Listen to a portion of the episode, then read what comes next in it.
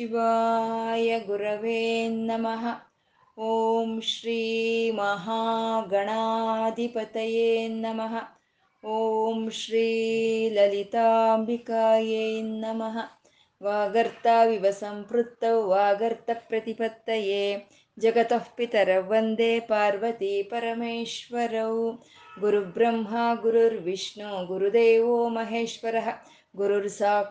ಪರಬ್ರಹ್ಮ ತಸ್ಮೈ ಶ್ರೀ ಗುರವೇ ನಮಃ ವ್ಯಾಸಾಯ ವಿಷ್ಣುರೂಪಾಯ ವ್ಯಾಸರೂಪಾಯ ವಿಷ್ಣವೇ ಶ್ರುತಿಸ್ಮೃತಿಪುರಾಣಾನಾम् ಆಲಯಂ ಕರುಣಾಲಯಂ ನಮಾಮಿ ಭಗವತ್ಪಾದಶಂಕರಂ ಲೋಕಶಂಕರಂ ಅಜ್ಞಾನಾಂ ಜಾಹ್ನವೀತೀರ್ಥಂ ವಿದ್ಯಾತೀರ್ಥಂ ವಿವೇಕಿನಾಂ ಸರ್ವೇಷಾಂ ಸುಖದಂ ತೀರ್ಥಂ ಭಾರತೀತೀರ್ಥಮಾಶ್ರಯೇ ಶಿವಾಯ ವಿಷ್ಣುರೂಪಾಯ ವಿಷ್ಣುರೂಪಾಯ ಶಿವಾಯ ನಮಃ.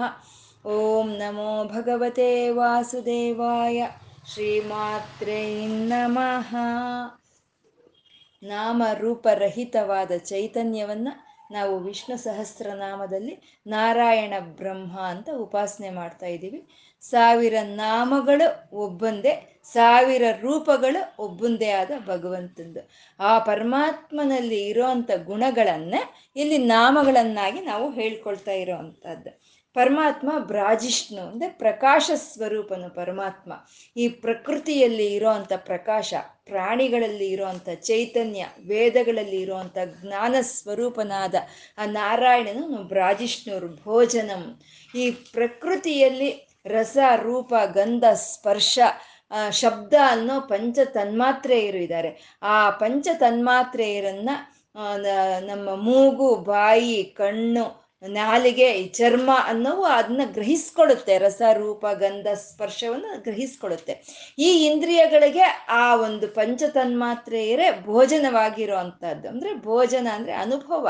ಒಂದು ನಾವು ಮಾಡುವಂಥ ಊಟವೇ ಭೋಜನ ಅಲ್ಲ, ನಮ್ಮ ಮನಸ್ಸಿಗೆ ಆಗುವಂಥ ಅನುಭವಗಳೆಲ್ಲ ಭೋಜನನೇ.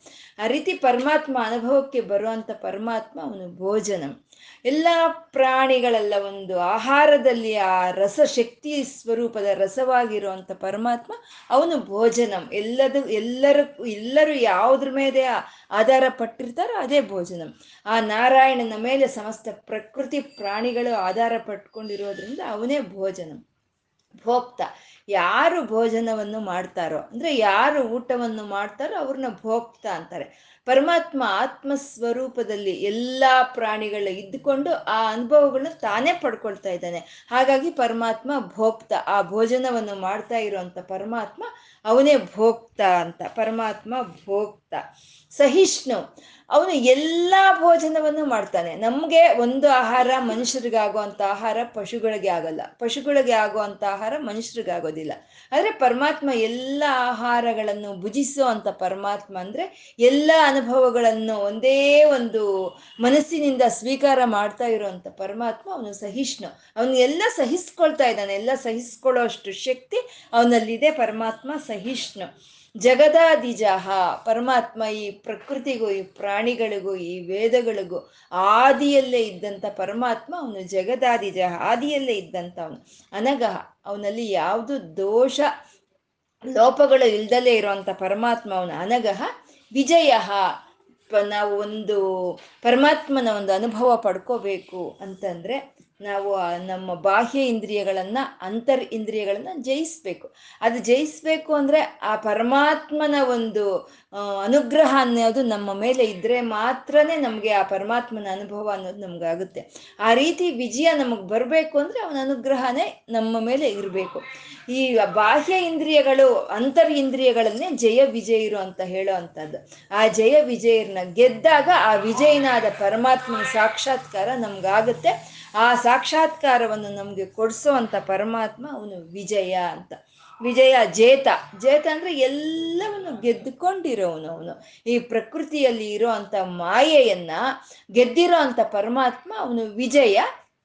ಅವನೇ ಜೇತ. ಅವನೇ ಎಲ್ಲವನ್ನು ಗೆದ್ದುಕೊಂಡು ಎಲ್ಲವನ್ನು ಆಳ್ತಾ ಇರೋವಂಥ ಪರಿಪಾಲನೆ ಮಾಡ್ತಾ ಇರೋವಂಥ ಜೇತ ಅವನು, ಜೇತನು ಅಂತ.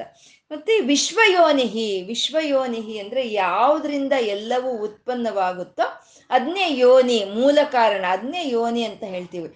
ಈ ವಿಶ್ವವೆಲ್ಲ ಪರಮಾತ್ಮನೆಯಿಂದಾನೇ ಸೃಷ್ಟಿಯಾಗಿರೋದ್ರಿಂದ ಈ ವಿಶ್ವಕ್ಕೆ ಅವನೇ ಯೋನಿಯಾಗಿದ್ದಾನೆ. ವಿಶ್ವ ಯೋನಿ ಅಂತ. ವಿಶ್ವ ಯೋನಿ ಅಂದ್ರೆ ಈ ವಿಶ್ವದ ಮೂಲಕ ಪರಮಾತ್ಮ ತನ್ನನ್ನು ತಾನು ಪ್ರಕಟಿಸ್ಕೊಳ್ತಾ ಇದ್ದಾನೆ.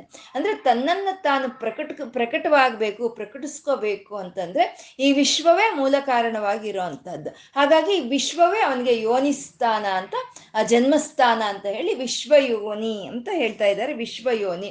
ಪುನರ್ವಸುಹು, ಪರಮಾತ್ಮ ಪುನಃ ಪುನಃ ಪುನಃ ಬಂದು ವಾಸ ಮಾಡೋ ಅಂತ ಪರಮಾತ್ಮ, ಅವನು ಪುನರ್ವಸುಹು. ಒಂದು ಪ್ರಳಯ ಕಾಲದಲ್ಲಿ, ಆ, ಪಂಚಭೂತಗಳಿಂದ, ಸೂರ್ಯ ಚಂದ್ರರಿಂದ ಎಲ್ಲ ಗ್ರಹಾದಗಳನ್ನು ತನ್ನ ಒಳಕ್ಕೆ ತಗೊಳ್ಳುವಂಥ ಪರಮಾತ್ಮ ಮತ್ತೆ ಸೃಷ್ಟಿ ಸಮಯದಲ್ಲಿ ಎಲ್ಲವನ್ನು ಸೃಷ್ಟಿಸ್ತಾನೆ. ಎಲ್ಲವನ್ನು ಸೃಷ್ಟಿಸಿದ ಪರಮಾತ್ಮ ಪುನಃ ಅದರಲ್ಲಿ ಬಂದು ತಾನು ವಾಸವಾಗ್ತಾನೆ. ಹಾಗೆ ಪುನರ್ವಸುಹು ಪರಮಾತ್ಮ. ಹಾಗೆ ಯೋಗಕ್ಷೇಮ ವಹಾಮ್ಯಹಂ. ಯಾವಾಗ ಈ ಯೋಗಕ್ಷೇಮವನ್ನು ನೋಡಬೇಕೋ ಆವಾಗೆಲ್ಲ ತಾನು ಅವತಾರಗಳನ್ನು ತಾಡಿ ಪುನಃ ಪುನಃ ಒಬ್ಬ ರಾಮನಾಗಿ, ಒಬ್ಬ ಕೃಷ್ಣನಾಗಿ, ಒಬ್ಬ ಪರಶುರಾಮನಾಗಿ, ಒಬ್ಬ ಮತ್ಸ್ಯನಾಗಿ, ಒಬ್ಬ ವಾಮನನಾಗಿ ಪ್ರಕಟವಾಗ್ತಾ ಇರುವಂತ ಪರಮಾತ್ಮ ಅವನು ಪುನರ್ವಸುಹು ಅಂತ. ಇನ್ನು ಮುಂದಿನ ಶ್ಲೋಕ, ಹದಿನೇಳನೇ ಶ್ಲೋಕ, ಇದರಲ್ಲಿ ಹನ್ನೆರಡು ನಾಮಗಳಿಂದ ಕೂಡಿರೋ ಅಂಥ ಶ್ಲೋಕ ಇದು. ಉಪೇಂದ್ರ ವಾಮನ ಪ್ರಾಂಶು ಅಮ ಅನಗೋ ಅಮಗೋ ಅಮೋಘ ಶುಚಿರೂರ್ಜಿತ ಅತೀಂದ್ರ ಸಂಗ್ರಹ ಸರ್ಗ ಧೃತಾತ್ಮ ನಿಯಮೋ ಯಮಃ. ಹನ್ನೆರಡು ನಾಮಗಳಿಂದ ಕೂಡಿರೋ ಒಂದು ಶ್ಲೋಕ ಇದು. ಉಪೇಂದ್ರ ವಾಮನ ಪ್ರಾಂಶು ಅಮೋಘ ಶುಚಿ ಊರ್ಜಿತ ಅತೀಂದ್ರ ಸಂಗ್ರಹ ಸರ್ಗ ಧೃತಾತ್ಮ ನಿಯಮ. ಯಮಃ ಅಂತ ಹನ್ನೆರಡು ನಾಮಗಳಿಂದ ಕೂಡಿರೋಂಥ ಒಂದು ಶ್ಲೋಕ ಇದು. ಉಪೇಂದ್ರ ಪರಮಾತ್ಮ ಉಪೇಂದ್ರ ಉಪ ಪ್ಲಸ್ ಇಂದ್ರ, ಉಪೇಂದ್ರ ಅಂತ. ಅಂದ್ರೆ ಆ ಪರಮಾತ್ಮ ಶ್ರೀಹರಿ, ಆ ಇಂದ್ರನಿಗೆ ಸೋದರನಾಗಿ ಬಂದಂತ ಪರಮಾತ್ಮ ಶ್ರೀಹರಿ, ಅವನು ಉಪೇಂದ್ರ ಅಂತ.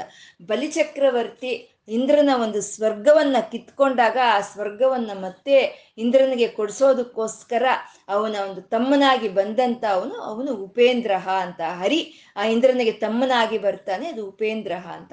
ಯಾವಾಗ ಬಲಿಚಕ್ರವರ್ತಿ ಒಂದು ಇಂದ್ರನ ಒಂದು ಸ್ವರ್ಗವನ್ನು ಕಿತ್ಕೊಳ್ತಾನೋ, ಆವಾಗ ಅದಿತಿ ದೇವಿ ಏನ್ ಮಾಡ್ತಾಳೆ, ಆ ಸ್ವರ್ಗದ ಸ್ವರ್ಗವನ್ನ ಮತ್ತೆ ಇಂದ್ರನಿಗೆ ಕೊಡಿಸೋದಕ್ಕೋಸ್ಕರ ತಾನು ಕಶ್ಯಪನಿಂದ ಒಂದು ದೀಕ್ಷೆಯನ್ನು ತಗೊಂಡು ಆ ವಿಷ್ಣುವಿನ ಕುರಿತು ತಪಸ್ಸು ಮಾಡ್ತಾಳೆ. ಆ ಅವಳು ಮಾಡಿದಂಥ ತಪಸ್ಸಿಗೆ ಆ ವ್ರತಾನುಷ್ಠಾನಕ್ಕೆ ಮೆಚ್ಚಿ ಆ ಶ್ರೀಹರಿ ಆ ವಿಷ್ಣುವು ಆ ಶ್ರೀಹರಿ ಇಂದ್ರನಿಗೆ ತಮ್ಮನಾಗಿ ಹುಟ್ಟಿ ಬ, ತಮ್ಮನಾಗಿ ತನ್ನನ್ನು ತಾನು ಪ್ರಕಟಿಸ್ಕೊಂಡಂಥ ಶ್ರೀಹರಿ ಅವನು ಉಪೇಂದ್ರ ಅಂತ ಉಪೇಂದ್ರ ಈ ಅದಿತಿಯ ಒಂದು ಮಕ್ಕಳ, ಮಕ್ಕಳಲ್ಲಿ ನ ಆದಿತ್ಯರು ಅಂತ ಅಂತ ಹೇಳ್ತಾರೆ. ಅದಿತಿಯ ಮಕ್ಕಳನ್ನು ಆದಿತ್ಯರು ಅಂತ ಹೇಳ್ತಾರೆ. ಆ ಆದಿತ್ಯರಲ್ಲಿ ಹನ್ನೆರಡು ಜನ ಗುರು ಸಮಾನರು. ಅವರು ಪ್ರಧಾನವಾಗಿ ಇರೋವಂಥವ್ರು. ಆ ಹನ್ನೆರಡು ಜನ ಗುರು ಸಮಾನರಲ್ಲಿ ಕೊನೆಯವನು ಅವನು ವಿಷ್ಣು ಅಂತ ಹೇಳ್ತಾರೆ. ಅವರು ಕೊನೆಯವನು ಅವನು ವಿಷ್ಣು ಅಂತ. ಅಂದ್ರೆ ಕೊನೆಯವನು ವಿಷ್ಣು ಅಂತ ಅಂದ್ರೆ ಕೊನೆಯವನು ಅಂದ್ರೆ ಅವನು ಚಿಕ್ಕವನು ಅಂತನೋ ಅಥವಾ ಅವನು ಕಮ್ಮಿ ಅವನು ಅಂತನೋ ಅರ್ಥ ಅಲ್ಲ. ಕೊನೆಯದು ಚಿಕ್ಕ ಕೊನೆಯದು ಅಂತಂದ್ರೆ ತುದಿ ಅಂತಂದ್ರೆ ಅದೇ ಲಕ್ಷ್ಯ. ಅದೇ ಗುರಿ. ಯಾವುದಾದ್ರೆ ತುದಿಯಲ್ಲಿ ಇರುವಂತ ಗುರಿನೋ ಅದೇ ವಿಷ್ಣು ಪದ ಅಂತ ಹೇಳೋದು. ಎಲ್ಲರ ಗುರಿ ಯಾವುದೋ ಎಲ್ಲಿ ಎಲ್ಲಿಂದ ಯಾವ ಕಡೆ ಪ್ರಯಾಣ ಮಾಡಿದ್ರು ಯಾವ ಗುರಿನ ತಲುಪಬೇಕು, ಆ ಗುರಿ ಆ ಲಕ್ಷ್ಯವೇ ವಿಶ್ವ ವಿಷ್ಣು ಪದ ಅಂತ ಹೇಳೋದು. ಅಂದ್ರೆ ಇವಾಗ ನಾವು ಒಂದು ಮಾಡಿ ಮೆಟ್ಲು ಹತ್ತಬೇಕು ಮಾಡಿ ಮೆಟ್ಲು ಹತ್ತಬೇಕು ಅಂದಾಗ ನಾವು ಮೆಟ್ಲೆಲ್ಲ ಹತ್ಕೊಂಡು ಹೋಗ್ತೀವಿ. ಇನ್ನು ತುದಿ ಮೆಟ್ಲು ಅಂತೀವಿ. ಅಂದ್ರೆ ತುದಿ ಮೆಟ್ಲು ಅಂದಾಗ ಅಂದ ತಕ್ಷಣ ಅದಕ್ಕೇನು ಪ್ರಾಧಾನ್ಯತೆ ಇಲ್ಲ ಅಂತನ, ಅದೇ ಲಕ್ಷ್ಯ. ಹಾಗೆ ಎಲ್ಲರ ಲಕ್ಷ್ಯವೂ ತಾನೇ ಆಗಿರೋ ಅಂತ ವಿಷ್ಣು, ಅವನು ಉಪೇಂದ್ರನು. ಅವನು ಇಂದ್ರನಿಗೆ ಸೋದರನಾಗಿ ಬಂದ ಅಂತ ಉಪೇಂದ್ರ ಅಂತ. ಮತ್ತೆ ಉಪರಿ ಅಂತಂದ್ರೆ ಮೇಲೆ ಅಂತ ಅರ್ಥ. ಮೇಲೆ ಇಂದ್ರನಿಗೆ ಇಂದ್ರನಿಗೆ ಸೋದರನಾಗಿ ಬಂದಿರ್ಬೋದು. ಆದ್ರೆ ಇಂದ್ರನಿಗೆ ಎಲ್ಲಾ ರೀತಿಯಲ್ಲಿ ಇಂದ್ರನಿಗೂ ಮೇಲೆ ಎಲ್ಲಾ ಲಕ್ಷಣಗಳಲ್ಲೂ ಒಂದು ವಿಜ್ಞಾನವಾಗ್ಬೋದ್ರು, ಒಂದು ಜ್ಞಾನ ವೈರಾಗ್ಯ, ಒಂದು ಕರುಣೆ, ಒಂದು ಪ್ರಕಾಶ ಪ್ರತಿ ಒಂದು ದಿವ್ಯವಾದ ಲಕ್ಷಣಗಳಲ್ಲೂ ಆ ಇಂದ್ರನಿಗಿಂತ ಅತ್ಯಂತ ಉನ್ನತವಾದ ಒಂದು ಸ್ಥಾನದಲ್ಲಿ ಇರೋ ಅಂತ ವಿಷ್ಣುವು ಅವನು ಉಪೇಂದ್ರ ಅಂತ, ಪರಮಾತ್ಮ ಉಪೇಂದ್ರ ಅವನು ಅಂತ. ಉಪ ಅಂದ್ರೆ ಹತ್ರ ಇರೋ ಅಂಥದ್ದು ಉಪೇಂದ್ರ ಅಂದ್ರೆ ನಮ್ಮ ಈ ಶರೀರವನ್ನೇ ನಾವು ಇಂದ್ರಿಯಗಳಿಂದ ಕೂಡಿರೋ ಅಂತ ಒಂದು ಇಂದ್ರ ಅಂತ ನಾವು ಲೆಕ್ಕ ಹಾಕ್ಕೊಂಡ್ರೆ ಈ ಶರೀರದಲ್ಲಿ ಇರೋ ಅಂಥ ಅಂಗಾಂಗಗಳು, ಇಂದ್ರಿಯಗಳು ಎಲ್ಲ ದೇವತೆಗಳು ಅಂತ ಹೇಳ್ಕೋಬೋದು. ಈ ಶರೀರನೇ ಇಂದ್ರ. ಈ ಶರೀರದಲ್ಲಿ ಇರೋ ಅಂಥ ಒಂದು ಎಲ್ಲ ಭಾಗಗಳು, ಎಲ್ಲ ಇಂದ್ರಿಯಗಳು ಅವೇ ದೇವತೆಗಳು ಅಂತ. ಹಾಗೆ ಆ ದೇವತೆಗಳಿಂದ ಕೂಡಿರೋ ಅಂಥ ಈ ಶರೀರದ ಉಪ ಅಂದ್ರೆ ಹತ್ರ. ಹತ್ರ ಯಾರಿದ್ದಾರೆ? ಆತ್ಮ ಇದೆ. ಈ ಶರೀರದಲ್ಲಿ ಇಂದ್ರಿಯಗಳಿಂದ ಕೂಡಿರುವಂಥ ಈ ಶರೀರದಲ್ಲಿ ಆತ್ಮ ಅನ್ನೋದು ಇದೆ. ಈ ಆತ್ಮ ಅನ್ನೋದು ಹತ್ತರವಾಗಿರೋದಕ್ಕೆ ಈ ಶರೀರ ಕಾಣಿಸ್ತಾ ಇದೆ. ಕೆಲಸ ಮಾಡಿಸ್ತಾ ಇರೋವಂಥದ್ದು ಹಾಗಾಗಿ ಉಪೇಂದ್ರ, ಈ ಆತ್ಮವೇ ಉಪೇಂದ್ರ ಅಂತ ಹೇಳುವಂಥದ್ದು ಉಪೇಂದ್ರ, ಈ ಆತ್ಮ ಚೈತನ್ಯದ ಹರಿ, ಅವನು ಉಪೇಂದ್ರ ಅಂತ. ಮತ್ತೆ ಉಪೇಂದ್ರ ಅಂತಂದ್ರೆ ಸೂರ್ಯನಿಗೂ ಆಗುತ್ತೆ. ಆ ಸೂರ್ಯನ ಕಿರಣಗಳೇ ದೇವತೆಗಳು. ಆ ಸೂರ್ಯನ ಕಿರಣಗಳಿಗೆ ಮೇಲೆ ಇರೋವಂಥ ಸೂರ್ಯ ಭಗವಂತ ಅವನು ಉಪೇಂದ್ರ ಅಂತ. ಮತ್ತೆ ಅವನು ಆ ಸೂರ್ಯ, ಆ ಸೂರ್ಯನಲ್ಲಿ ಇರೋಂಥ ಚೈತನ್ಯವೇ ಆ ಕಿರಣಗಳಿಗೆ ಕಾರಣವಾಗಿರೋದ್ರಿಂದ ಅವನು ಉಪೇಂದ್ರನು. ಅವನ ಹತ್ರ ಇದ್ದುಕೊಂಡು ಆ ಕಿರಣಗಳನ್ನು ಪ್ರಸಾರ ಮಾಡ್ತಾ ಇರೋವಂಥ ಪರಮಾತ್ಮ ಅವನು ಉಪೇಂದ್ರ ಅಂತ, ಉಪೇಂದ್ರ. ಮತ್ತೆ ಈ ಉಪೇಂದ್ರನಾಗಿ ಬಂದು ಈ ಬಲಿಚಕ್ರವರ್ತಿಯಿಂದ ಸ್ವರ್ಗವನ್ನ ಇಂದ್ರನಿಗೆ ಕೊಡ್ಸೋಂಥವ್ರು ಯಾರಪ್ಪ ಅಂದ್ರೆ ಅವನು ವಾಮನಃ, ಮುಂದಿನ ನಾಮ ವಾಮನಃ, ಅವನೇ ವಾಮನ ಅಂತ ಹೇಳೋದು. ವಾಮನ ಅಂತಂದ್ರೆ ಅತ್ಯಂತ ಸೂಕ್ಷ್ಮದವನು, ವಾಮನನು, ಅಂದ್ರೆ ಅತ್ಯಂತ ಸೂಕ್ಷ್ಮ, ಅಣುವಿಗಿಂತ ಅಣಿವು. ಅಣಿವು ಆಗಿರುವಂತ ಸೂಕ್ಷ್ಮ ಸ್ವಭಾವದವನು ಸೂಕ್ಷ್ಮ ಆಕಾರವನ್ನು ತಾಳಿ ಬಂದಂಥವನು ಅವನು ವಾಮನಃ ಅಂತ. ಅವನು ಒಂದು ಬಲಿಚಕ್ರವರ್ತಿಯಿಂದ ಇಂದ್ರನಿಗೆ ಒಂದು ಸ್ವರ್ಗವನ್ನು ತನ್ನ, ಸ್ವರ್ಗವನ್ನು ತನಗೆ ಕೊಡಿಸೋದಕ್ಕೆ ಬಂದಂತ ಅವನು ಅವನು ಅಂಗುಷ್ಟ ಮಾತ್ರ ಅಂತ ಹೇಳ್ತಾರೆ. ಅಂದ್ರೆ ನಮ್ಮ ಹಿಡಿಯ ಅಷ್ಟೇ ಇದ್ದಂತ ಸೂಕ್ಷ್ಮವಾದಂತ ಅವನು ವಾಮನಃ ಅಂತ. ವಾಮನ, ವಮನ ಅಂತಂದ್ರೆ ಯಾ, ಎಲ್ಲಿಂದ ಎಲ್ಲವೂ ಜಾರಿ ಬರುತ್ತೋ ಅದನ್ನೇ ವಮನ ಅಂತ ಹೇಳಿದೆ, ವಮನ ಲಕ್ಷಣ ಅಂತ ಹೇಳ್ತೀವಿ ನೆ ಪ್ರಸವ ಅಂತ ಹೇಳ್ತೀವಿ, ಪ್ರಸಾರ ಅಂತ ಹೇಳ್ತೀವಿ. ಅಂದ್ರೆ ಎಲ್ಲಿಂದ ಜಾರಿ ಬರುತ್ತೋ ಅದನ್ನ ವಮನ ಅಂತ ಹೇಳ್ತೀವಿ. ಆ ಪರಮಾತ್ಮನಿಂದ ಸರ್ವ ವಿಜ್ಞಾನವು, ಸರ್ವ ಧರ್ಮಗಳು, ಸರ್ವ ಕರ್ಮಗಳು ಪರಮಾತ್ಮನಿಂದ ಜಾರಿ ಬಂದಿರೋ ಬಂದಿರೋದ್ರಿಂದ ಆ ವಮನ ಲಕ್ಷ್ಮಣ ಲಕ್ಷಣವನ್ನು ಹೊಂದಿರೋ ಅಂತ ಶ್ರೀಹರಿ ಅವನು ವಾಮನಃ ಅಂತ ಆ ಪರಮಾತ್ಮನಿಂದನೇ ಎಲ್ಲ ಬಂದಿ ಜಾರಿ ಬಂದಿರೋ ಅಂಥದ್ದು ಒಂದು ನದಿಯ ಉಗಮ ಸ್ಥಾನದಿಂದ ನದಿ ಹೇಗೆ ಹುಕ್ಕಿ ಹರಿದು ಕೆಳಕ್ಕೆ ಜಾರಿ ಬರುತ್ತೋ ಹಾಗೆ ವಮನ ಲಕ್ಷಣ ಹೊಂದಿರೋ ಶ್ರೀಹರಿಯಿಂದ ಈ ಸಮಸ್ತ ಪ್ರಕೃತಿ, ಈ ಸಮಸ್ತ ಧರ್ಮಗಳು, ಸಮಸ್ತ ಜ್ಞಾನವು ಜಾರಿ ಬಂದಿರೋದ್ರಿಂದ ಅವನು ವಮನ ಅಂತ. ಮತ್ತೆ ವಮನ ಅಂತಂದ್ರೆ ವಿಧ ವಿಧವಾಗಿ ಈ ಸೃಷ್ಟಿಯನ್ನು ಮಾಡಿರೋ ಅಂತ ಏಕವಾದ ಪರಮಾತ್ಮನೇ ಅವನೇ ವಾಮನನು ಅಂತ ವಿಧ ವಿಧವಾಗಿದೆ. ಈ ಸೃಷ್ಟಿ ಅನೇಕವಾಗಿ ಕಾಣಿಸ್ತಾ ಇದೆ. ಇರೋದು ಒಂದೇ, ಆದರೂ ಅನೇಕವಾಗಿ ಕಾಣಿಸ್ತಾ ಇದೆ. ಅಗ್ನಿ ಒಂದೇ, ಆ ಅಗ್ನಿ ಒಂದೇ ಅಗ್ನಿ ಅನೇಕವಾಗಿ ಕಾಣಿಸುತ್ತೆ. ಒಂದು ಜಠರಾಗ್ನಿಯಾಗಿ ಕಾಣಿಸುತ್ತೆ, ಕಾಲಾಗ್ನಿಯಾಗಿ ಕಾಣಿಸುತ್ತೆ, ಯಜ್ಞಾಗ್ನಿಯಾಗಿ ಕಾಣಿಸುತ್ತೆ. ಅಂದ್ರೆ ಒಂದೇ ಅಗ್ನಿನೇ ಅದು. ಅದು ಅಷ್ಟಾಗಿ ಕಾಣಿಸುತ್ತೆ. ಹಾಗೆ ಒಂದೇ ವಾಯು ಒಂದೇ ವಾಯು ಪಂಚವಾಯುಗಳಾಗಿ ನಮಗೆ ವ್ಯಕ್ತವಾಗುತ್ತೆ. ಪ್ರಾಣ ಪಾನ ವ್ಯಾನೋಧಾನ ಸಮಾನ ಅನ್ನೋ ಹಾಗೆ ಅನೇಕ ವಾಯುಗಳಾಗಿ ನಮಗೆ ವ್ಯಕ್ತವಾಗುತ್ತೆ. ಒಂದು ಬೀಜ, ಆ ಬೀಜ ಅನ್ನೋದು ಒಂದೇ.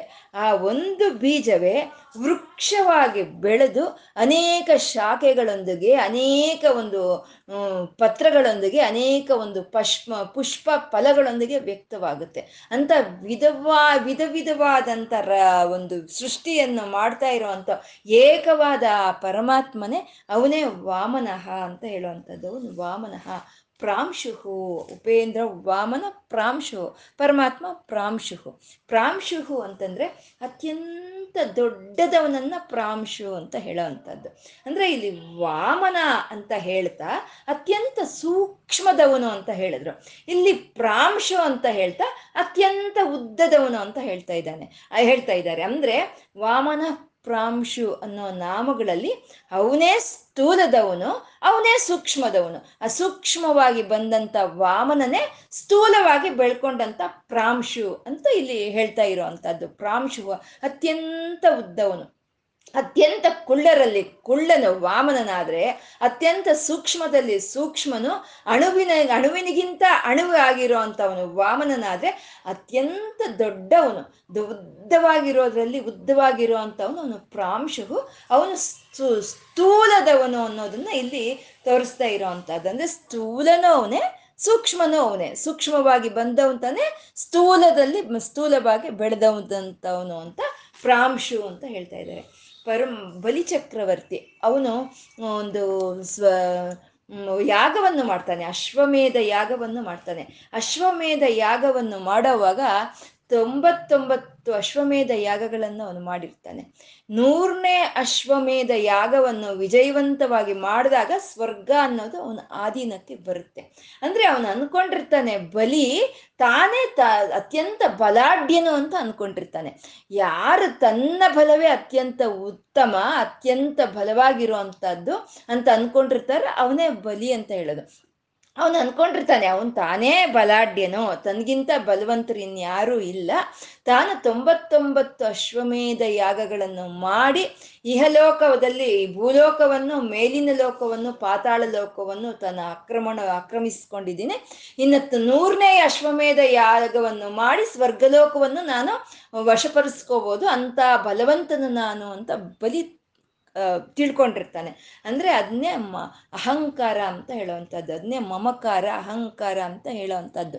ಯಾವಾಗ ಆ ವಾಮನನಾಗಿ, ಶ್ರೀಹರಿ ವಾಮನನಾಗಿ, ಅತ್ಯಂತ ಕುಳ್ಳನಾಗಿ ಬಂದು ಮೂರು ಹೆಜ್ಜೆಗಳ ಒಂದು ಜಾಗವನ್ನು ಅವನು ಬಯಸ್ತಾನೋ ಆ ಮೂರು ಹೆಜ್ಜೆಗಳ ಜಾಗವನ್ನು, ಸ್ಥಳವನ್ನು ಯಾವಾಗ ಬಲಿಚಕ್ರವರ್ತಿ ಅವನಿಗೆ ದಾನ ಧಾರೆಯಾಗಿ ಹೇರ್ಕೊಡ್ತಾನೋ ಆ ದಾನ ಧಾರೆಯನ್ನು ಸ್ವೀಕಾರ ಮಾಡಿದಂಥ ವಾಮನ ಏನು ಮಾಡ್ತಾನೆ? ಒಂದು ಹೆಜ್ಜೆಯನ್ನ, ಭೂಲೋಕದ ಮೇಲೆ, ಒಂದು ಹೆಜ್ಜೆಯನ್ನ ಆಕಾಶದ ಮೇಲೆ ಇಟ್ಟು ಇನ್ನೊಂದು ಹೆಜ್ಜೆಯನ್ನ ವಾಮನನ ತಲೆ ಮೇ ಬಲಿಚಕ್ರವರ್ತಿಯ ತಲೆ ಮೇಲೆ ಇಡ್ತಾನೆ. ಅಂದ್ರೆ ಯಾವಾಗ ಬಲಿಚಕ್ರವರ್ತಿ ತನ್ನ ಮಮಕಾರವನ್ನ ತನ್ನ ಅಹಂಕಾರವನ್ನ ಆ ವಾಮನನಾದಂಥ ಶ್ರೀಹರಿಗೆ ನಾರಾಯಣನಿಗೆ ಅರ್ಪಣೆ ಮಾಡಿದ್ನೋ? ನಂದೇನೂ ಇಲ್ಲ. ಇದು ಎಲ್ಲ ನಿನ್ನಕ್ಕೆ ಸೇರಿರೋ ಅಂತ ಆ ಮಮಕಾರವನ್ನು, ತನ್ನ ಅಹಂಕಾರವನ್ನ ಯಾವಾಗ ಪರಮಾತ್ಮನಿಗೆ ಅರ್ಪಣೆ ಮಾಡಿದ್ನೋ, ಆವಾಗ ಆ ಪರ ಪರಮಾತ್ಮ ಈ ಮೂರು ಲೋಕಗಳಲ್ಲಿ ತಾನೇ ತುಂಬಿಕೊಂಡು ಇದ್ದಾನೆ ಅನ್ನೋ ಹಾಗೆ ಆ ತ್ರಿವಿಕ್ರಮನಾಗಿ ಅವನಿದ್ದಾನೆ ಅನ್ನೋ ಒಂದು ಸಾಕ್ಷಾತ್ಕಾರ ಆಗುತ್ತೆ.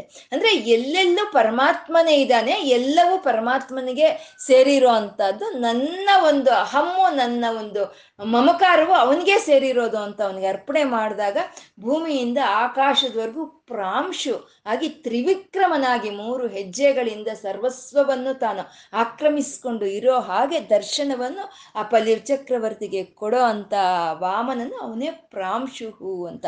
ಅಂದ್ರೆ ಪ್ರಾಂಶು ಅಂತಂದ್ರೆ ಈ ಭೂಲೋಕದಿಂದ ಮೇಲಿನ ಲೋಕಗಳವರೆಗೂ ಎಲ್ಲ ಕಡೆ ವ್ಯಾಪಿಸ್ಕೊಂಡಿರೋನು ಪ್ರಾಂಶು. ಅಂದ್ರೆ ಅದೇನು ಆವಾಗ ಬಲಿಚಕ್ರವರ್ತಿಗೋಸ್ಕರ ಬಂದು ಅವನು ಮೂರು ಲೋಕಗಳನ್ನು ಆಕ್ರಮಿಸ್ಕೊಳ್ಳಿಲ್ಲ. ಯಾವಾಗಲೂ ಅವನು ಆಕ್ರಮಿಸ್ಕೊಂಡೇ ಇರ್ತಾನೆ. ಯಾವಾಗ ಬಲಿಚಕ್ರವರ್ತಿ ತನ್ನ ಒಂದು ಅಹಂಕಾರವನ್ನ, ತನ್ನ ಮಮಕಾರವನ್ನ ಪರಮಾತ್ಮನಿಗೆ ಅರ್ಪಿಸಿ, ಅರ್ಪಣೆ ಮಾಡಿದ್ನೋ, ಆವಾಗ ಆ ಬಲಿಗೆ ಆ ಪರಮಾತ್ಮ ಎಲ್ಲ ಕಡೆ ಇದ್ದಾನೆ ಅನ್ನೋ ಒಂದು ಅನುಭವ ಬರುತ್ತೆ. ಅಂದ್ರೆ ಬಲಿ ಅಂತಂದ್ರೆ ನಮ್ಮ ಅಹಂಕಾರವನ್ನ, ನಮ್ಮ ಮಮಕಾರವನ್ನ ಪರಮಾತ್ಮನ ಪಾದಗಳಿಗೆ ಅರ್ಪಣೆ ಮಾಡೋದನ್ನೇ ಬಲಿ ಅಂತ ಹೇಳೋದು.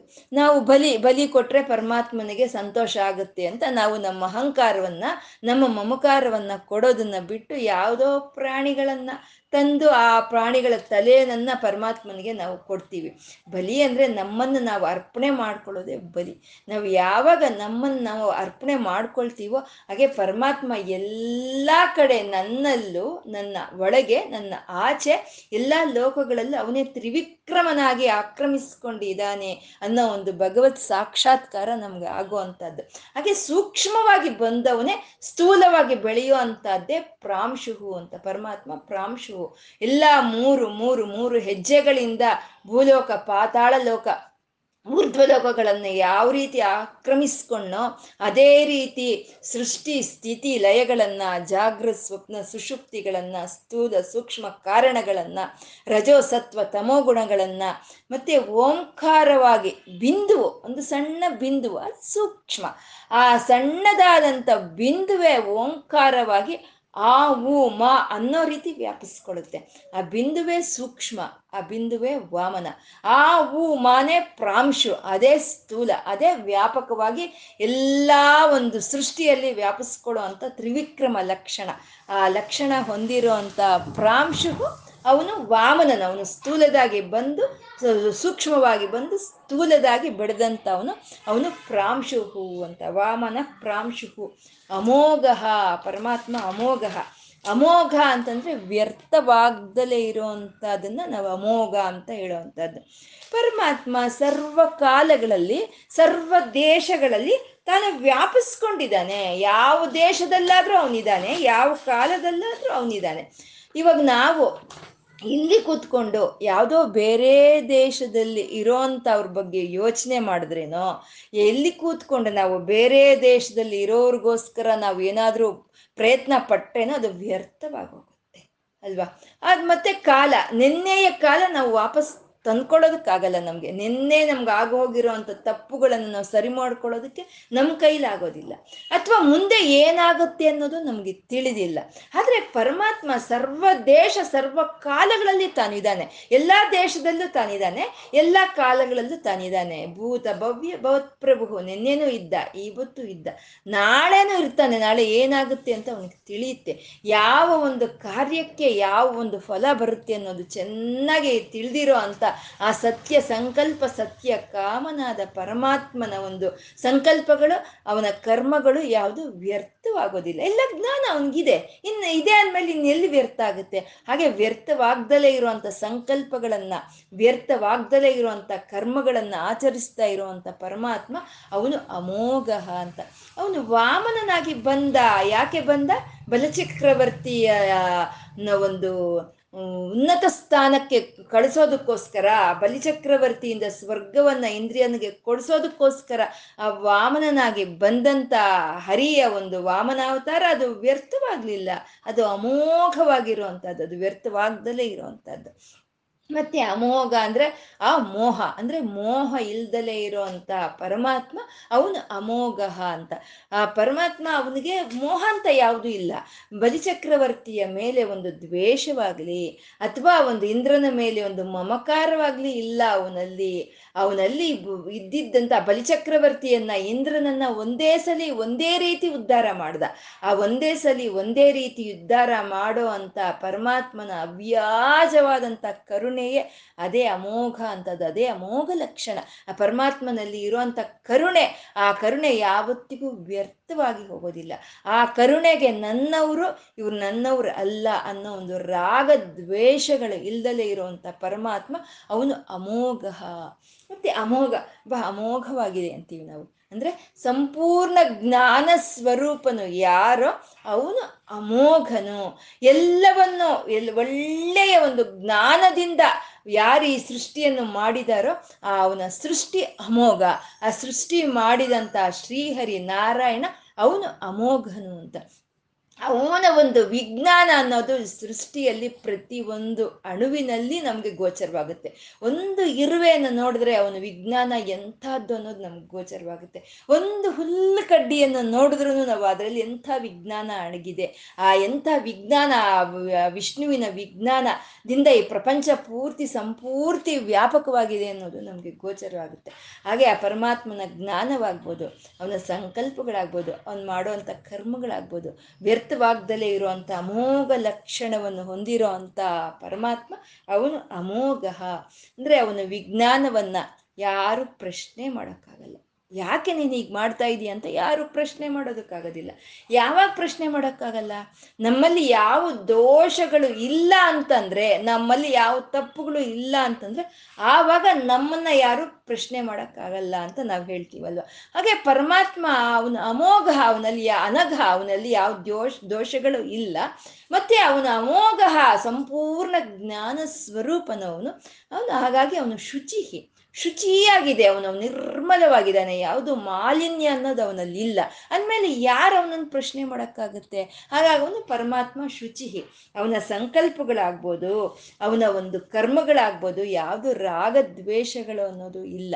ಆ ರಾಗದ್ವೇಷಗಳು ಇಲ್ದಲೇ ಇರುವಂಥ ಪರಮಾತ್ಮ ಸತ್ಯ, ಸಂಕಲ್ಪ ಸತ್ಯ, ಕಾಮನಾದ ಆ ಪರಮಾತ್ಮ ಅವನು ಶುಚಿ ಶುಚಿಯಲ್ಲಿ ಶುಚಿ, ಶುಭ್ರತೆಯಲ್ಲಿ ಶುಭ್ರವಾಗಿ ಇರುವಂಥ ಪರಮಾತ್ಮ ಅವನು ಶುಚಿಹಿ ಅಂತ. ಆ ಇಂದ್ರಾದಿ ದೇವತೆಗಳನ್ನ ಅನುಗ್ರಹಿಸೋದಕ್ಕೋಸ್ಕರ ಆ ಸ್ವರ್ಗವನ್ನ ಆ ಪರಮ ಬಲಿಯಿಂದ ಇಂದ್ರನಿಗೆ ಕೊಡಿಸೋದಕ್ಕೋಸ್ಕರ ತನ್ನನ್ನು ತಾನು ಪ್ರಕಟಿಸ್ಕೊಂಡಂಥ ಪರಮಾತ್ಮನ ಒಂದು ಸತ್ಯ ಸಂಕಲ್ಪದಲ್ಲಿ, ಒಂದು ಸತ್ಯ ಕರ್ಮದಲ್ಲಿ ಯಾವುದೇ ಪ್ರಯೋಜನ ಅಂತ ಇಲ್ಲ. ಅದರಿಂದ ಅವನಿಗೇನಾಗಬೇಕಾಗಿದೆ ಏನೂ ಆಗಬೇಕಾಗಿಲ್ಲ. ಆದರೆ ವಿಶ್ವ ನಿಯಮಗಳು ಪರಿಪಾಲನೆ ಆಗಬೇಕು ಅಂತ ಹೇಳಿ ತನ್ನನ್ನು ತಾನು ವಾಮನನಾಗಿ ಪ್ರಕಟಿಸ್ಕೊಂಡ ಆ ವಾಮನಾವತಾರ ಅನ್ನೋದು ಅಶುದ್ಧ ಶುಚಿಯಾಗಿರುವಂಥದ್ದು ಯಾವುದು ಮಾಲಿನ್ಯ ಅನ್ನೋದು ಅದ್ರ ಇಲ್ದಲೇ ಇರುವಂಥದ್ದು ಅಂತ. ಹಾಗೆ ಆ ಪರಮಾತ್ಮ ಆ ಬಲಿಯನ್ನ ಒಂದು ಇಂದ್ರನನ್ನ ಇಬ್ಬರನ್ನ ಒಂದೇ ಸಲಿ ಒಂದು ಉದ್ಧಾರ ಮಾಡಿದಂಥ ಪರಮಾತ್ಮನ ಸಂಕಲ್ಪ ಅದು ಶುಚಿಯಾಗಿರುವಂಥದ್ದು ಅಂತ. ಮತ್ತೆ ಯಾರಾದ್ರೆ ಆ ಪರಮಾತ್ಮನ ಒಂದು ಧ್ಯಾನದಿಂದ, ಒಂದು ಪೂಜೆಯಿಂದ, ಒಂದು ಧ್ಯಾನ, ಒಂದು ನಾಮ ಜಪದಿಂದ ಯಾರು ಅವನನ್ನ ಆಶ್ರಯಿಸ್ಕೊಂಡಿರ್ತಾರೋ ಅಂತ ಅವ್ರ ಮನಸ್ಸಿಗೆ ಶುಚಿಯನ್ನೇ ಕೊಡೋ ಅಂತ ಪರಮಾತ್ಮ ಅವನು ಶುಚಿ ಅಂತ. ಯಾಕೆ ಅಂದ್ರೆ ಅವನು ಸ್ವಭಾವತಃ ಸ, ಅವನು ಸಹಜವಾದಂಥ ಸ್ವಭಾವ ಅಂತಂದ್ರೆ ಆ ಶುಚಿನೇ ಅವನ ಸ್ವಭಾವವಾಗಿದೆ. ಇವಾಗ ಮಲ್ಲಿಗೆ ಹೂವನ್ನು ನಾವು ಕೈಯಲ್ಲಿ ಹಿಡ್ಕೊಂಡ್ರೆ ಆ ಮಲ್ಲಿಗೆ ಹೂವು ಆ ಮಲ್ಲಿಗೆಯ ಪರಿಮಳವನ್ನೇ ಬೀರುತ್ತೆ ಹೊರತು ಅದು ಕೆಸರಿನ ಪರಿಮಳ ಬೀರಲ್ಲ ಅಲ್ವಾ? ಯಾಕೆಂದ್ರೆ ಸಹಜವಾಗಿ ಅದರ ಪರಿಮಳ ಅನ್ನೋದು ಮಲ್ಲಿಗೆಯ ಪರಿಮಳ. ಹಾಗೆ ಸಹಜವಾಗಿ, ಶುದ್ಧವಾಗಿ ಇರೋವಂಥ ಪರಮಾತ್ಮ, ಆ ಪರಮಾತ್ಮನ ಅನ್ಸ ಆಶ್ರಯಿಸ್ಕೊಂಡಿರೋ ಅಂಥವ್ರಿಗೆ ಆ ಶುಚಿತ್ವವನ್ನು ಕೊಡೋ ಪರಮಾತ್ಮ ಅವನು ಶುಚಿಹಿ ಅಂತ. ಊರ್ಜಿತ, ಪರಮಾತ್ಮ ಊರ್ಜಿತ.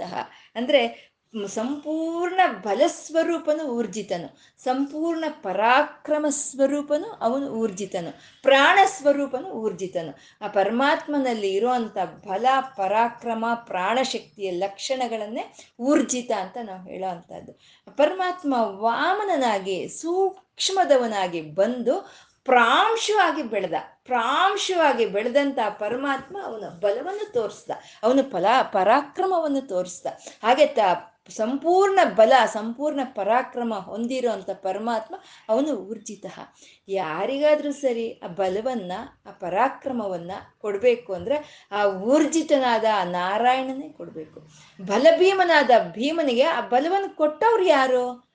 ಪರಾಕ್ರಮಶಾಲಿಯಾದಂಥ ಅರ್ಜುನನಿಗೆ ಆ ಪರಾಕ್ರಮವನ್ನ, ಆ ಶೌರ್ಯವನ್ನ ಕೊಟ್ಟವ್ರು ಯಾರು? ಆ ಪರಮಾತ್ಮ ಕೊಟ್ರೆ ಬರುತ್ತೆ ಅಷ್ಟೆ. ಈ ಪ್ರಪಂಚದಲ್ಲಿ ಈ ಆಗ್ತಾ ಇರೋ ಎಲ್ಲ ಈ ಚಟುವಟಿಕೆಗಳಿಗೆ ಒಂದು ಬಲ ಅನ್ನೋದಿದೆ ಒಂದು ಬಲ ಅನ್ನೋದು. ಪ್ರತಿಯೊಂದು ಪ್ರಾಣಿಗೂ ಒಂದು ಬಲ ಅಂತ ಇದೆ.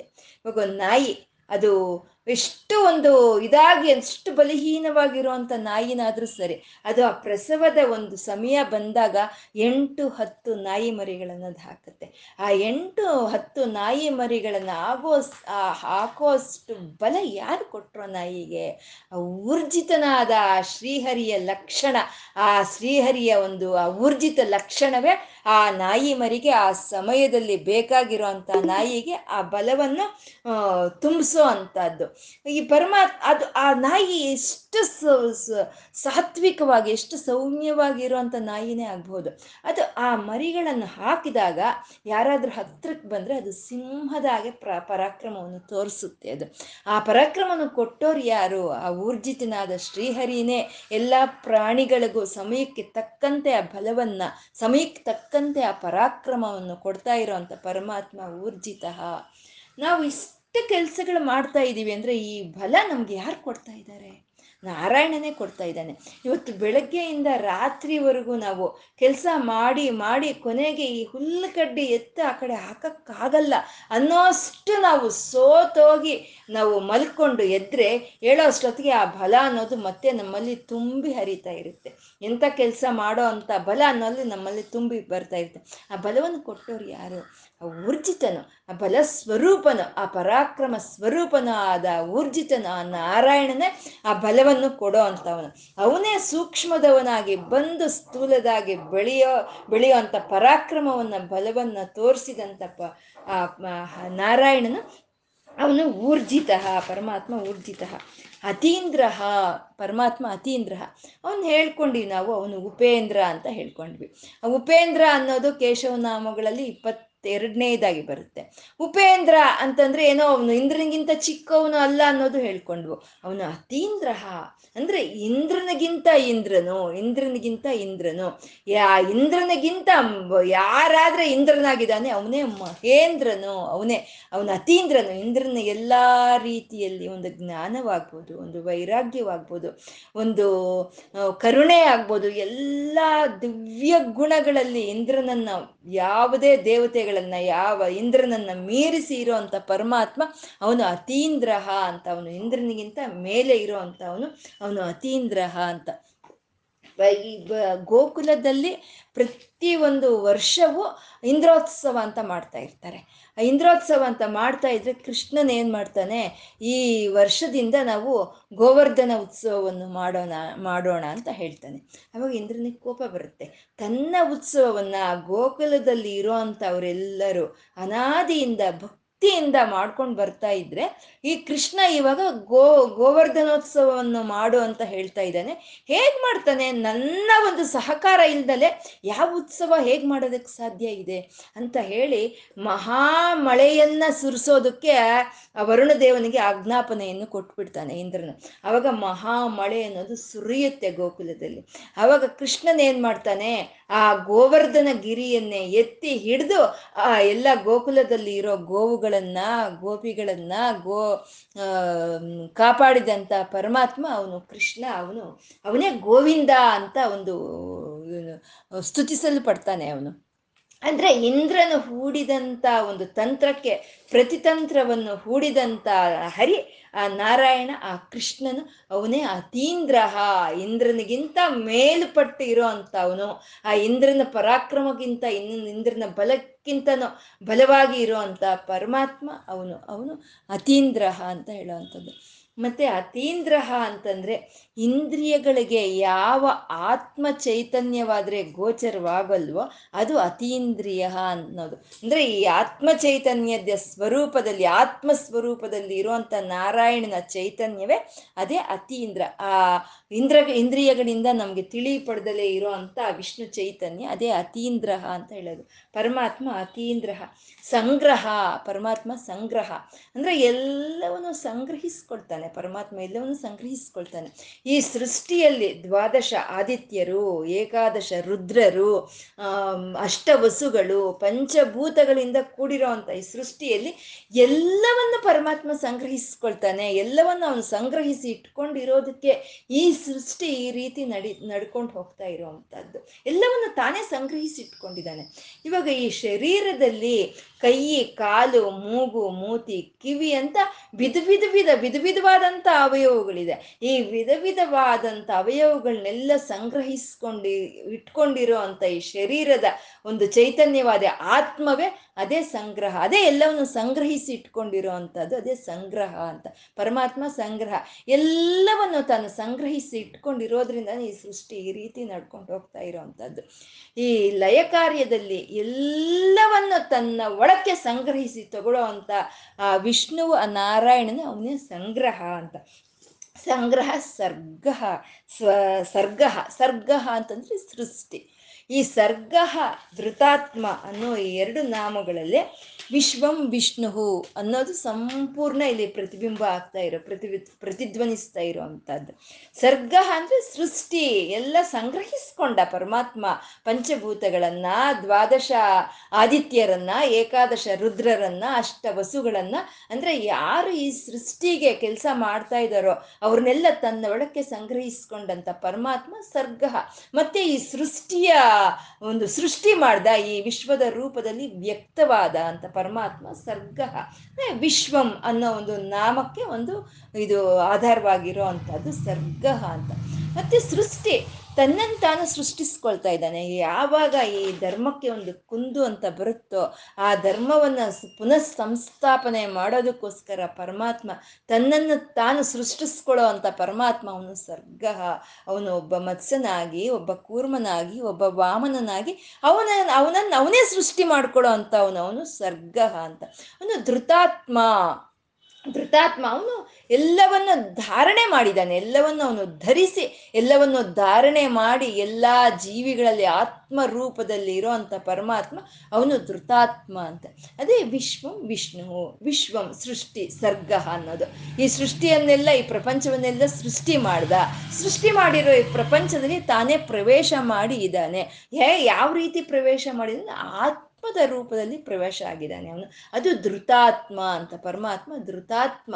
ಎಲ್ಲ ಪ್ರಾಣಿಗಳಲ್ಲಿ ಆತ್ಮ ರೂಪದಲ್ಲಿ ತನ್ನನ್ನು ತಾನು ಪ್ರಕಟಿಸ್ಕೊಂಡಿರೋ ಅಂಥ ಪರಮಾತ್ಮ ಅವನು ಧೃತಾತ್ಮ. ಅವನೇ ಧರಿಸಿದ್ದಾನೆ, ಅವನೇ ಧಾರಣೆ ಮಾಡ್ತಾ ಇದ್ದಾನೆ, ಅವನು ಧೃತಾತ್ಮ ಅಂತ. ಅವನು ಎಲ್ಲ ಪ್ರಾಣಿಗಳನ್ನು ಅವನು ನಿಯಾಮಕ ಮಾಡಿದ್ದಾನೆ. ಆದರೆ ಅವನನ್ನು ನಿಯಮಿಸೋರು ಯಾರು ಇಲ್ಲ. ಅವನಿಗೆ, ಅವನೇ ಒಂದು ಆತ್ಮದ ಸ್ವರೂಪದಲ್ಲಿ ಎಲ್ಲರಲ್ಲಿ ವ್ಯಕ್ತವಾಗ್ತಾ ಇರುವಂಥ ಪರಮಾತ್ಮ ಅವನು ಧೃತಾತ್ಮ ಅಂತ. ಮತ್ತೆ ಒಂದು ರಾಮನಾಗಿ, ಒಬ್ಬ ಕೃಷ್ಣನಾಗಿ, ಒಬ್ಬ ಪರಶುರಾಮನಾಗಿ, ಒಬ್ಬ ಬುದ್ಧನಾಗಿ ತನ್ನನ್ನು ತಾನು ಪ್ರಕಟಿಸ್ಕೊಂಡಿದ್ರು ತನ್ನ ತನ್ನ ಆತ್ಮ ಅನ್ನೋದು ಯಾರಿಗೂ ಕಾಣಿಸಲ್ಲ. ಕಾಣಿಸ್ದಲೇ ಇದ್ರು ತನ್ನನ್ನು ತಾನು ವಿಧ ವಿಧ ಆಕಾರಗಳಲ್ಲಿ ಪ್ರಕಟಿಸ್ಕೊಂಡಿದ್ರು ತನ್ನ ಸ್ಥಿತಿಯಾದ ಸಚ್ಚಿತ್ ಆನಂದದ ಸ್ವರೂಪದಲ್ಲಿ ಯಾರಾದ್ರೆ ಇರ್ತಾರೋ ಅವನೇ ಧೃತಾತ್ಮ. ದೃಢವಾಗಿ ಇರೋ ಅಂತ ಅವನು ಅವನು ಧೃತಾತ್ಮ.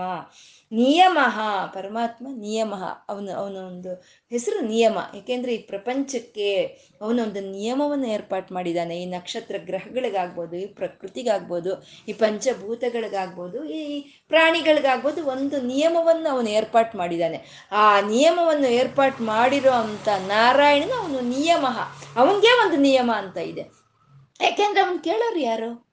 ಅವ್ನಿಗೆ ಮಾಡು ಅನ್ನೋರು ಯಾರು? ಯಾಕೆ ಈಗ ಮಾಡಿದೆ ಅಂತ ಪ್ರಶ್ನೆ ಮಾಡೋರು ಯಾರು?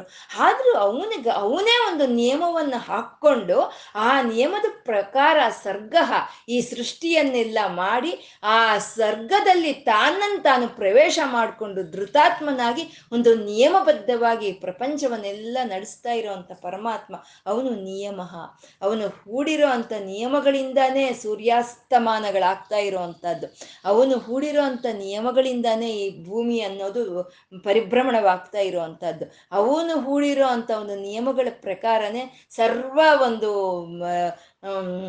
ಜೀವಿಗಳು ನಡ್ಕೊಳ್ತಾ ಇರೋ ಅಲ್ವಾ ಅವನೊಂದು ನಿಯಮವನ್ನು ಹಾಕಿದ್ದಾನೆ ಅದ್ರ ಪ್ರಕಾರನೇ ಮನುಷ್ಯರಾದ ನಾವೆಲ್ಲ ನಡ್ಕೊಳ್ತಾ ಇದ್ದೀವಿ ಅಲ್ವಾ? ಅವನ ನಿಯಮದಿಂದಾನೇ ಈ ರೀತಿ ಇದೆ ನಮ್ಮ ಜೀವನ. ನಮಗೆ ಯಾವುದೋ ಒಂದು ನಿಯಮ ಇಲ್ಲ ಅಂತಂದಿದ್ರೆ ನಾವು ಹೇಗಿರ್ತಾ ಇದ್ವು? ನಮ್ಮ ಜೀವನ ಹೇಗಿರ್ತಾ ಇತ್ತು? ಒಂದು ಗಾಲಿಪಟ, ಒಂದು ಸೂತ್ರದಿಂದ ಕಳ್ಕೊಂಡ್ಬಿಟ್ರೆ ಆ ಗಾಲಿಪಟ ಹೇಗೆ ಹಾರುತ್ತೆ? ಹಾಗಿರ್ತಾ ಇತ್ತು ನಮ್ಮ ಜೀವನ ಅನ್ನೋದು. ಆದರೆ ಪರಮಾತ್ಮ ನಿಯಮ, ಒಂದು ನಿಯಮವನ್ನು ಹಾಕಿ ಕೊಟ್ಟು ಅವನ ಆ ನಿಯಮದ ಪ್ರಕಾರ ತಾನು ನಡ್ಕೊಳ್ತಾ ನಮ್ಮನ್ನು ನಡೆಸ್ತಾ ಇರುವಂತ ಪರಮಾತ್ಮ ಅವನು ನಿಯಮ. ಯಮಃ ಅವನು ಯಮ. ಅಂದ್ರೆ ತಾನು ಹೂಡಿರೋ ಅಂತ ಒಂದು ನಿಯಮಗಳನ್ನೆಲ್ಲ ಕಟ್ ಕಟ್ಟುನಿಟ್ಟಿನಿಂದ ಎಲ್ಲರೂ ಪರಿಪಾಲನೆ ಮಾಡೋ ಹಾಗೆ ನೋಡಿಕೊಂಡು ಎಲ್ಲರನ್ನೂ ನಿಯಂತ್ರಿಸ್ತಾ, ಎಲ್ಲರನ್ನೂ ಅಣ, ಅಣಗಿಸ್ತಾ, ಆ ಅವ್ರ ಸಮಯ ಅವ್ರು ಬಂದಾಗ ಅವ್ರನ್ನೆಲ್ಲ ಅಣಗಿಸ್ತಾ ಇರೋವಂಥ ಪರಮಾತ್ಮ ಅವನು ಯಮಃ ಅಂತ. ಅಂದರೆ ಅವನೇ ಕಾಲಸ್ವರೂಪನು ಅಂತ. ಅವನು ತಾನು ಹೂಡಿರುವಂಥ ನಿಯಮಗಳನ್ನು ಎಲ್ಲ ಜೀವಿಗಳು, ಎಲ್ಲ ಪ್ರಕೃತಿ ಪರಿಪಾಲನೆ ಮಾಡೋ ಹಾಗೆ ನೋಡ್ಕೊಳ್ಳೋ ಅಂತ ಯಮನ ಶಕ್ತಿ ಹೊಂದಿರೋ ನಾರಾಯಣನು ಅವನೇ ಯಮಃ ಅಂತ. ಅಂದ್ರೆ ಯಮ, ಆ ಯಮನಲ್ಲಿ ಇರೋ ಅಂತ ಒಂದು ಚೈತನ್ಯವು ನಾರಾಯಣನ ಚೈತನ್ಯವೇ. ಆ ಯಮನಲ್ಲಿ ಇರೋ ಅಂತ ಚೈತನ್ಯವು ನಾ ವಿಷ್ಣು ವಿಭೂತಿನೇ. ಹಾಗಾಗಿ ಯಮಃ, ಪರಮಾತ್ಮ ಯಮಃ ಅಂತ. ನಿಯಮ, ಯಮಃ. ಆ ನಿಯಮಗಳನ್ನ ಯಾರು ಕಟ್ಟಿನಿಂದ ಪರಿಪಾಲನೆ ಮಾಡ್ತಾರೋ, ಆ ನಿಯಮಗಳನ್ನ ಕಟ್ಟುನಿಟ್ಟಿನಾಗಿ ಪರಿಪಾಲನೆ ಮಾಡೋ ಹಾಗೆ ಯಾರು ಮಾಡ್ತಾರೋ, ಅವನೇ ಯಮಃ ಅಂತ. ಪರಮಾತ್ಮ ಯಮಃ ಕಾಲಸ್ವರೂಪನು. ಅವರವ್ರ ಕಾಲ ಬಂದಾಗ ಅವರವ್ರನ್ನ ಅಣಗಿಸೋ ಅಂತ ಪರಮಾತ್ಮ ಅವನು ಯಮಃ ಅಂತ. ಎಷ್ಟೇ ಬಲಾಢ್ಯನಾಗಿದ್ರು ಆ ಬಲಿಯನ್ನು ಅಣಗಿಸೋದಕ್ಕೆ ಬಂದಂತ ವಾಮನನು ಅವನೇ ನಿಯಮ, ಅವನೇ ಯಮಃ ಅಂತ. ಪರಮಾತ್ಮ ಯಮಃ ಅಂತ. ಅವನೇ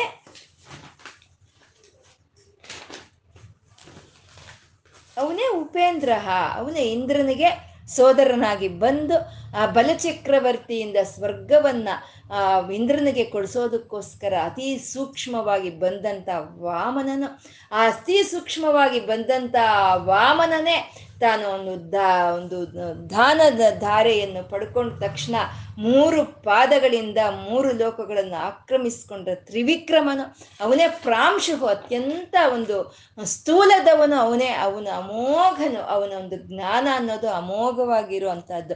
ಅವನ ಸಂಕಲ್ಪಗಳು ವ್ಯರ್ಥವಾಗ್ದಲೇ ಇರುವಂತಹದ್ದು. ಅವನು ಯಾವ ಒಂದು ರಾಗ ದ್ವೇಷಗಳಿಗೆ ಒಳಪಡದೇ ಇರುವಂತ ಶುಚಿಯಾದಂಥವನು. ಅವನ ಸಂಕಲ್ಪದಲ್ಲಿ ಆಗ್ಬೋದು, ಅವನ ಕರ್ಮದಲ್ಲಿ ಆಗ್ಬೋದು, ಯಾವುದು ಒಂದು ಪ್ರತಿ ಒಂದು ಪ್ರತಿಫಲವನ್ನು ಅಪೇಕ್ಷೆ ಮಾಡ್ದಲೆ, ತಾನು ಮಾಡಿದ ಯಾವುದೇ ಸಂಕಲ್ಪಗಳಿಗೂ, ಯಾವುದೇ ಒಂದು ಕರ್ಮಗಳಿಗೂ ತಾನು ಅಂಟುಕೊಳ್ದಲೆ ಇರೋಂಥ ಪರಮಾತ್ಮ ಅವನು. ಶುಚಿಹಿ ಅವನು. ಆ ಶುಚಿಹಿ ಆದಂಥ ಪರಮಾತ್ಮ ಪರಮಾತ್ಮ ಅವನೇ ಊರ್ಜಿತ, ಅವನೇ ಅತ್ಯಂತ ಬಲಾಢ್ಯನು, ಅವನೇ ಅತ್ಯಂತ ಪರಾಕ್ರಮವಂತನು. ಅವನೇ ಒಂದು ಪ್ರಾಣ ಸ್ವರೂಪನೂ ಆಗಿ ಅತೀಂದ್ರ ದೇವತೆಗಳಿಗೆ ದೇವತೆನಾದಂಥ ಇಂದ್ರನಿಗಿಂತ ಇನ್ನೂ ಮೇಲೆ ಇರೋ ಅಂಥ ಪರಮಾತ್ಮ ಇಂದ್ರನನ್ನು ಸಹಿತ ಆ ಒಂದು ಮೀರಿಸೋ ಅಂತ ಒಂದು ಎಲ್ಲ ದಿವ್ಯವಾದ ಗುಣಗಳು ಇರೋವಂಥ ಪರಮಾತ್ಮ ಅವನು, ಅತೀಂದ್ರನ ಅವನು, ಅವನ ಸಂಗ್ರಹ. ಎಲ್ಲವನ್ನು ಒಂದು ಒಳ್ಳೆಯದಾಗ್ಬೋದು, ಕೆಟ್ಟದಾಗ್ಬೋದು, ಒಳ್ಳೆಯವರಾಗ್ಬೋದು, ಕೆಟ್ಟವರಾಗಬಹುದು, ಪ್ರ, ಪ್ರಕೃತಿಯಲ್ಲಿ ಇರುವಂಥ ಒಳ್ಳೆಯದನ್ನಾಗ್ಬೋದು, ಕೆಟ್ಟದಾಗ್ಬೋದು, ಎಲ್ಲವನ್ನು ಸಂಗ್ರಹಿಸಿ ತಾನು ಇಟ್ಕೊಂಡು ಈ ಸೃಷ್ಟಿಯನ್ನು ನಡೆಸ್ತಾ ಇರುವಂಥ ಪರಮಾತ್ಮ ಸಂಗ್ರಹ. ಈ ಸ ಲಯ ಕಾರ್ಯದಲ್ಲಿ ಎಲ್ಲವನ್ನು ತನ್ನ ಒಳಕ್ಕೆ ಸಂಗ್ರಹಿಸ್ಕೊಳ್ಳುವಂಥ ಪರಮಾತ್ಮ ಅವನು ಅವನ ಸಂಗ್ರಹ, ಆ ಸ ಲಯ ಕಾರ್ಯದಲ್ಲಿ ತನ್ನ ಒಳಗೆ ತಗೊಂಡಂಥ ಸೃಷ್ಟಿಯನ್ನೆಲ್ಲ ಮತ್ತೆ ಸೃಷ್ಟಿ ಮಾಡುವಂಥ ಸರ್ಗ ಅವನೇ ಸರ್ಗ, ಅವನೇ ಧೃತಾತ್ಮ. ಈ ಸೃಷ್ಟಿ ಮಾಡಿ ಎಲ್ಲ ಒಂದು ಪ್ರಾಣಿಗಳಲ್ಲಿ, ಪ್ರಕೃತಿಯಲ್ಲಿ, ಚೈತನ್ಯ ರೂಪದಲ್ಲಿ, ಯಾರಾದರೆ ಆತ್ಮ ರೂಪದಲ್ಲಿ ಪ್ರವೇಶ ಮಾಡಿದಾನು, ಅವನೇ ಧೃತಾತ್ಮ, ಅವನೇ ನಿಯಮ. ಈ ವಿಶ್ವ ನಿಯಮಗಳನ್ನೆಲ್ಲ ಯಾರಾದ್ರೆ ವಿಧಿಸಿದಾರೋ, ಈ ವಿಶ್ವಕ್ಕೆ ಒಂದು ನಿಯಮವನ್ನ ಅವನೇ ನಿಯಮ. ಅವನೇ ಯಮಃ.